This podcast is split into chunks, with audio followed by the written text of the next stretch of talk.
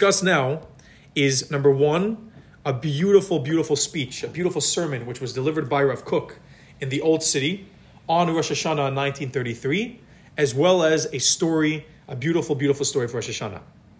So in 1933, it was a time of you know mixed news from around the world. On the one hand, everyone was getting the terrible news of Hitler's reign in Germany, and it became very troubling. With each passing day, obviously, the entire Jewish world was trembling. On the other hand, the Jewish community in Eretz Yisrael was flourishing. Immigration from Central Europe was increasing, bringing educated immigrants with needed skills and financial means to Israel. It seemed that the footsteps of redemption could be heard. So we say in our davening, this is from Rav Kook, we say in the davening, this is a quote from him Sound the great shofar of our freedom and raise the banner to bring our exiles together. What is the significance of this great shofar? And over here he lays out three great shofars, very, very practical, very powerful. There are three types of shofars that may be blown on Rosh Hashanah.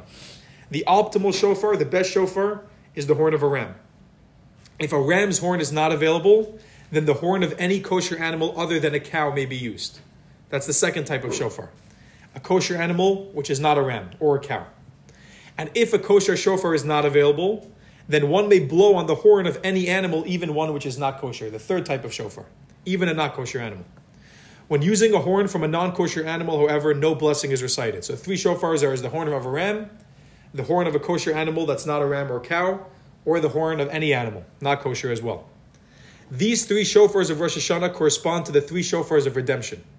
Three divine calls summoning the Jewish people to be redeemed and to redeem their land.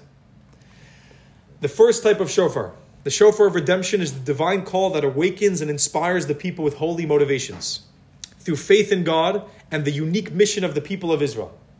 This elevated awakening corresponds to the ram's horn, a horn that recalls Abraham's supreme love of God and dedication to Akedas Yitzchak, the binding of Yitzchak. It was the call of this shofar, with its holy vision of heavenly Jerusalem united with earthly Jerusalem, that inspired Nachmanides, Rabbi Yehuda Halevi, Rabbi Vadia of Bartanura, the students of the Vilna Gaon, and the disciples of the Baal Shem Tov to ascend to Eretz Yisrael. It is for this great shofar, in awakening of spiritual greatness and idealism, that we fervently pray. There exists a second shofar of redemption, a less optimal form of awakening. This shofar calls out to the Jewish people to return to their homeland, to the land where our ancestors, our prophets, and our kings once lived.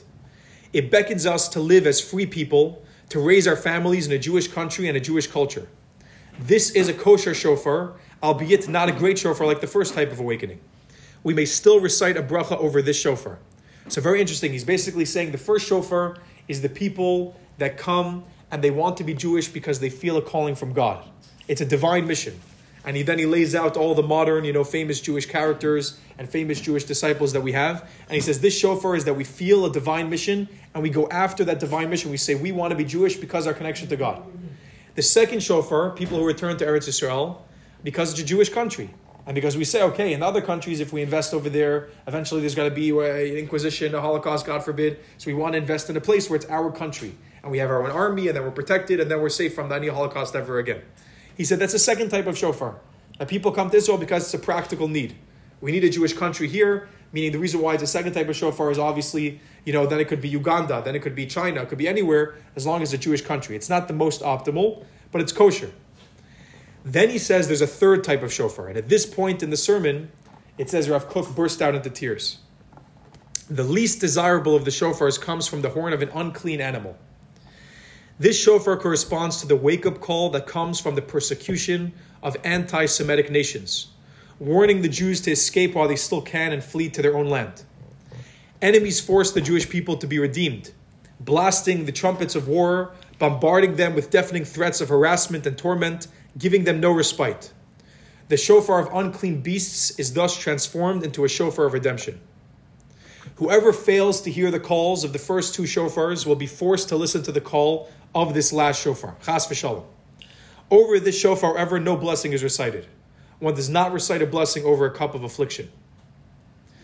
We pray that we will be redeemed by the great shofar. We do not wish to be awakened by the calamitous call of the shofar of persecution, nor by the mediocre shofar of ordinary national aspirations. We yearn for the shofar that is suitable for a holy nation the shofar of spiritual greatness and true freedom. We await the shofar blast of complete redemption, the sacred call inspiring the Jewish people with the holy ideals of, Jewish, of Jerusalem and Mount Moriah.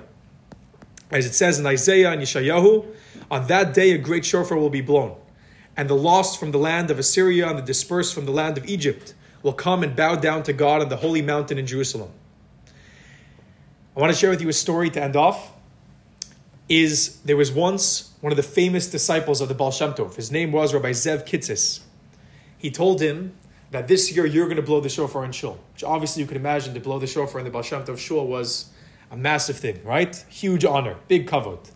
So he tells him, I want you to study all of the kavanot, all of the Kabbalistic meditations that pertain to the shofar, so that you should med- meditate upon it when you're actually going to blow. He said, I want you to know it all.